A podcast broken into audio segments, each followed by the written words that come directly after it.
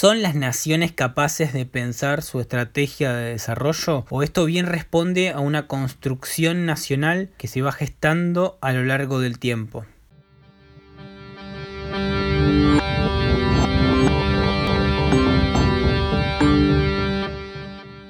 Bienvenidos al podcast Desafíos económicos de Argentina en el siglo XXI. Conversaciones sobre desarrollo económico. Soy Federico Magro. El futuro lo construimos hoy.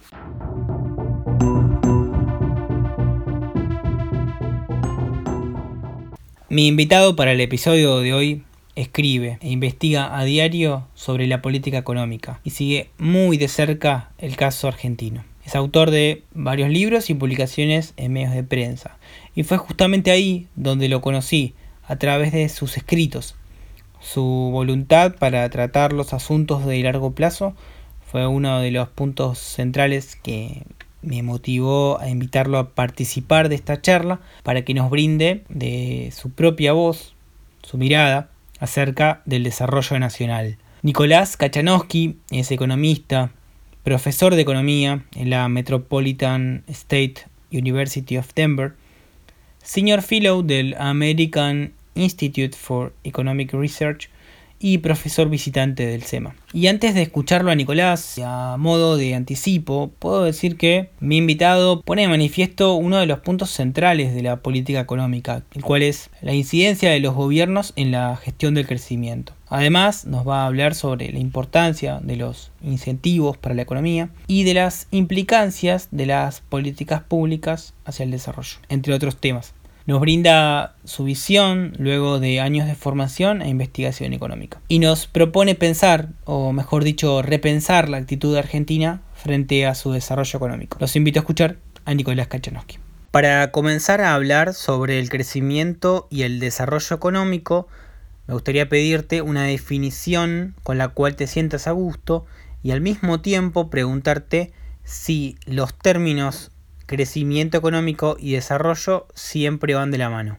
La diferencia clásica o típica entre crecimiento y desarrollo es que crecimiento es básicamente variables económicas como PBI per cápita y desarrollo es una mirada más amplia que busca ver si el crecimiento económico llega también a otros indicadores sociales, por ejemplo, distribución del ingreso, pobreza, indicadores de salud, de educación, etc. Esa es la definición clásica, digamos, y tiene cierto sentido, ¿no? Es, una cuestión de ver, ok, hay crecimiento económico, uno, dos, veamos en qué forma se da, qué alcance tiene, etc. En ese sentido puede ser una distinción conceptual válida para tener una mirada más de micro, más detallada de cómo se da el crecimiento económico. ¿Son las naciones capaces de pensar su estrategia de desarrollo o esto bien responde a una construcción nacional que se va gestando a lo largo del tiempo? La economía es un proceso muy complejo, no es algo que se puede planear, diseñar, como se dice en Argentina, no, es una cuestión de planilla de Excel. Y quizá la analogía que captura la idea es la de un, un invernadero o un jardín. ¿sí? El jardinero que sabe lo que hace crea las condiciones para que el jardín crezca pero no hace un micromanagement, una regulación de qué, cuándo y cómo debe crecer en el jardín. En términos de pensar una estrategia para crear el desarrollo de un país, no lo veo muy factible o muy eficiente. Si pensamos el rol del gobierno como crear las condiciones para que el mercado encuentre su propio desarrollo, eso me parece que es el camino más apropiado. Por más que es psicológicamente más, más desafiante, dado que no sabemos de manera exacta cuál va a ser el resultado. Pero ese, es justamente el motivo por el cual no debemos planearlo, porque no sabemos, no podemos saber cuál es la estructura ideal.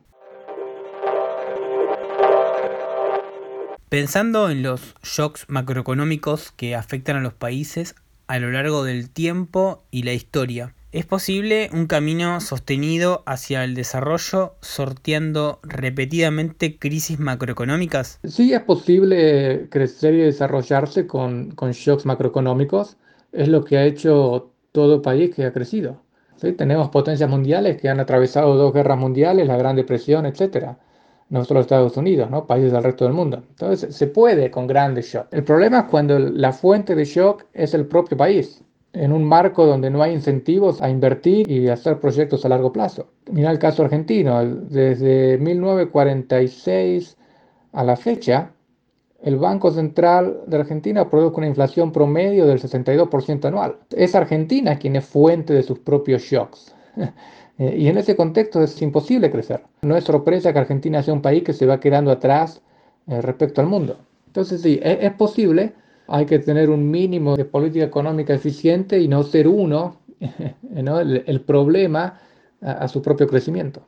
¿Qué sucede en Argentina cuando pensamos en el desarrollo económico nacional de largo plazo? Le pregunté a Nicolás con qué elementos contamos para lograrlo y cuáles considera son los principales desafíos en este sentido.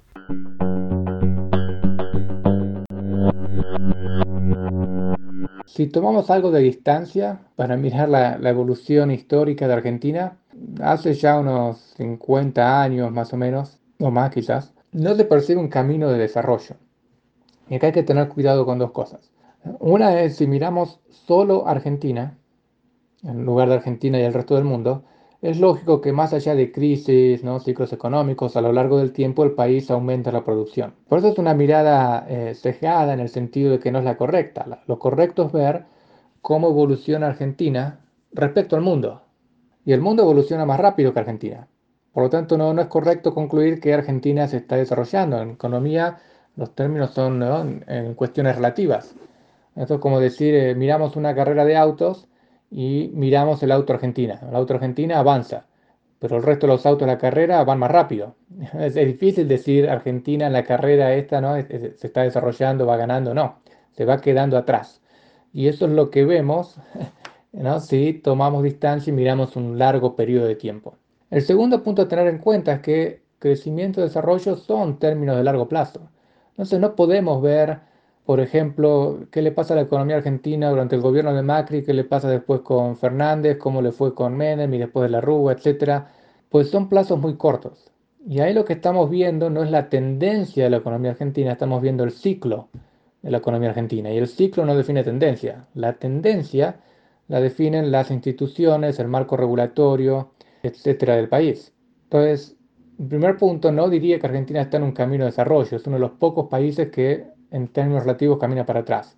El mayor desafío que tiene es de falta de incentivos. No hay incentivos en Argentina a ahorrar, a invertir en largo plazo, a arriesgarse, porque es un país muy riesgoso, no es atractivo. Entonces, las reformas de fondo que necesita es reformas institucionales. Pero no, hace falta, eh, y este es otro error me parece a veces, ¿no? Tratar de encontrar cuál es el modelo económico, la reforma de política económica, etcétera, que va a solucionar el problema. No, esos son parches. Es fácil. Si Argentina quiere ser como Alemania, tiene que adoptar eh, las instituciones de Alemania, el marco regulatorio de Alemania, la presión fiscal de Alemania, el Banco Central, bueno, europeo o algo como salir de Alemania, etcétera. No, no, no hay que buscar qué es lo que le falta a la economía argentina. Ya se sabe qué hacer. Entonces, el desafío más grande no es una cuestión de encontrar la reforma económica correcta. El desafío más grande es una cuestión de, cambio de actitud. Falta voluntad política, no es que falta un plan económico. No hay voluntad política de hacer lo que ya se sabe que hay que hacer y lo que es fácil averiguar qué hacer porque basta con mirar al resto del mundo. Lo difícil no es saber qué hacer, lo difícil es eh, encontrar que alguien tenga la voluntad de hacer los cambios. Hablabas que es necesario dejar que el mercado encuentre la más eficiente reasignación de los recursos y que los modelos o los planes económicos poco podrían hacer para garantizar la senda del desarrollo en el largo plazo. Siguiendo esta lógica, me gustaría preguntarte cuál pensás que es el rol de la política económica. Sobre el rol de la política, dos puntos o una separación. Por el lado de política monetaria, en la medida que haya un banco central, no existe la opción de no hacer nada siempre el Banco Central hace algo, congelar la cantidad de dinero es hacer algo, es una política monetaria. En el ideal, el Banco Central, la política monetaria es mantener equilibrio monetario. Demanda de dinero eh, coincida con oferta de dinero, como en cualquier mercado. Eh, por el lado fiscal, en términos de política fiscal como eh, impuestos, digamos, ¿no? cuántos impuestos hay que pagar, cuál la estructura impositiva, etc. los dos principios básicos es que sea un nivel de impuestos razonable, lo más bajo posible, y una legislación impositiva fácil y clara. Pagar impuestos tiene que ser fácil. Por el lado de política fiscal activa en el sentido de gasto público, es más difícil por dos motivos. Uno es que el mandato republicano institucional del Tesoro es ejecutar el presupuesto, no hacer política económica. O sea, hay un tema institucional. El otro es que en los hechos el, Tesoro tiene pocas herramientas para afectar la economía de, manera significativa. No puede, por ejemplo, aumentar el gasto de manera rápida y en grandes magnitudes. Entonces no, no tiene mucho poder de fuego. Por lo tanto, la política fiscal tiene que reducirse a, en el ideal, a tener bajos impuestos que sean claros y fáciles. Y por el lado del gasto, eh, yo lo dejaría de lado. Me parece que en la medida que la política monetaria haga bien su tarea de tener equilibrio monetario, no debería hacer falta tener una política fiscal de, gasto público. Me gustaría preguntarte sobre las políticas públicas orientadas al desarrollo. ¿Qué es más importante? ¿Las mismísimas políticas públicas orientadas al crecimiento o la habilidad de los policymakers para implementarlas y lograr que tengan el efecto deseado? No sabría decir qué es más importante, si las políticas públicas o la credibilidad de los policymakers. Y eso va en mis comentarios anteriores, porque el crecimiento no depende de políticas públicas, depende de que el mercado tenga la libertad de crecer. La política pública, si lo que hace es tratar de planificar el crecimiento, es peligroso, es muy difícil. Vos puedes tener políticas públicas que sean eficientes y otras que sean ineficientes. El, el gobierno es como el referí en un partido de fútbol. Regula el mercado, resuelve disputas y los jugadores juegan.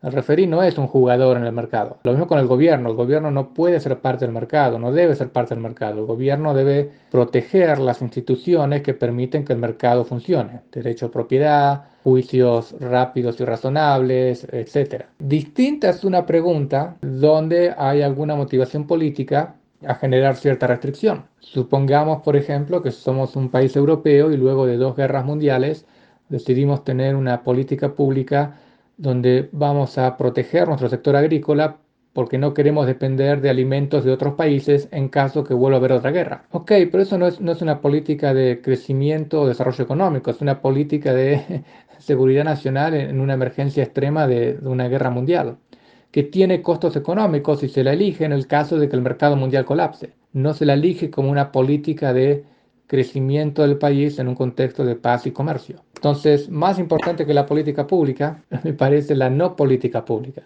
en el sentido de dejar que el mercado encuentre su camino.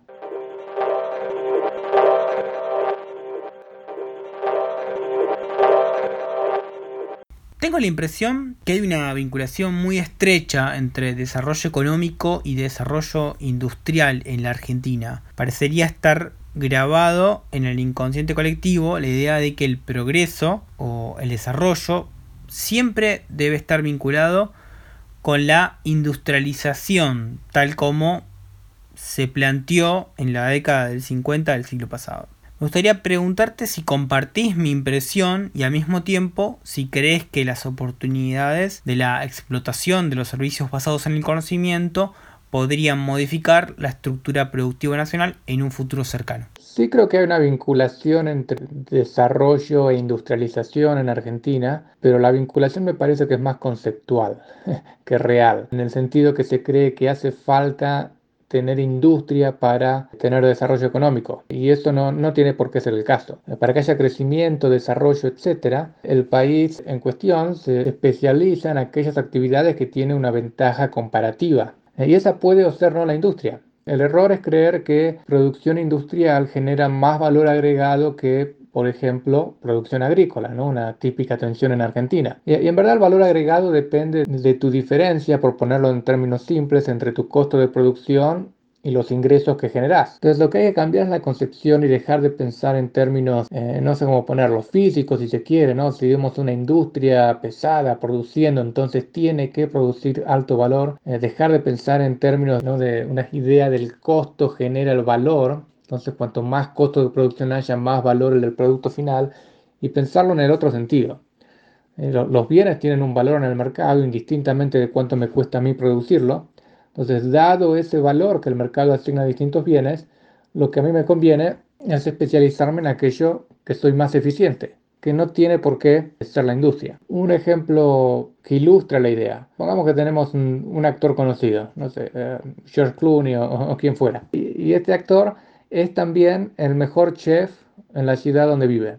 Uno concluiría rápidamente que dado que George Clooney es el mejor chef en la ciudad, él debería dedicar tiempo a cocinar su, su, propia cena, comida, etcétera, porque es el mejor chef. Lo puede hacer más rápido que cualquier otra persona en Los Ángeles o donde viva, no sé dónde vive. Pero esa conclusión rápida es errada. George Clooney está aún mejor si no dedica tiempo a cocinar, filma otra película, cobra millones de dólares y con esos ingresos contrata un chef, por más que sea menos eficiente que él, y tiene un exceso de ingresos por filmar otra película para darse los lujos que quiera. Es la misma idea con un país. ¿sí? Al especializarnos en aquello que somos en términos comparativos mejores, liberamos tiempo para producir más de ese bien y con eso podemos contratar, comprar, alquilar los bienes que no producimos. En términos de industria del, del, conocimiento, más allá de los nombres, sigue siendo el mismo principio. Y quizás un caso interesante es Japón, ¿no? una de las potencias económicas mundiales con escasos recursos naturales y así toda una economía muy fuerte, en parte por la industria de servicios, industria del conocimiento, etc. Argentina puede aprovechar esa industria si tiene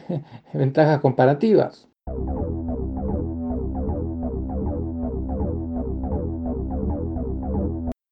Para finalizar, le propuse a Nicolás una reflexión sobre la siguiente cita, a modo de conocer su opinión sobre las tensiones que se dan dentro de los países tras la firma de acuerdos comerciales, formulándole un viejo debate, libre comercio versus proteccionismo. Decían Krugman y Ockfeld, en el mundo real, la presencia de perdedores y ganadores del comercio es una de las razones más importantes por las que el comercio no es libre.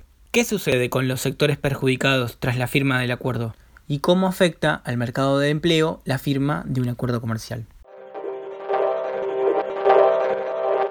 Si uno va de restricción del comercio al libre comercio, o incluso al revés, ¿no? de libre comercio a restricción, hay ganadores y perdedores. El sector exportador se expande, el sector importador se contrae. Pero esto no es un problema de torta fija la economía en tamaño general se amplía. Y para los que estudian esto un poco más formalmente, recordarán el, principio Caldor-Higgs, dado que el nivel total de ingreso aumenta, se puede compensar a los perdedores y no habría motivos por los cuales no habría la economía. El problema es que quienes pierden, que a veces se los llama grupos concentrados porque son unos pocos, tienen un gran incentivo a hacer un poder de lobby para mantener las, las protecciones pero el costo de mantener una restricción comercial se distribuye entre toda la población. Entonces el costo per cápita es muy pequeño, per cápita, ¿no? Por persona, mientras que el beneficio de la protección arancelaria cae en pocas personas, entonces es muy alto per cápita.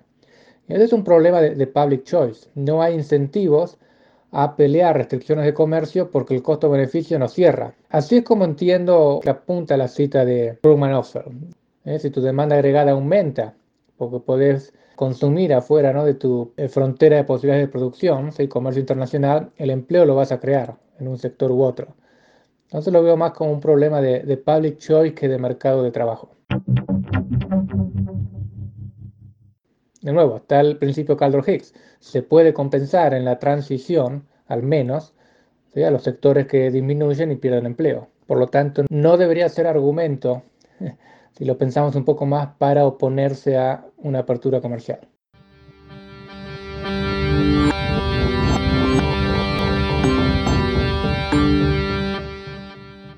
Antes de finalizar, me gustaría agradecer públicamente a Nicolás, quien desde un primer momento siempre se mostró bien predispuesto a sumarse a este podcast. Pueden encontrar más sobre su mirada y sus escritos en el blog punto de vista económico y el sitio El Hub Económico en www.elhubeconómico.com.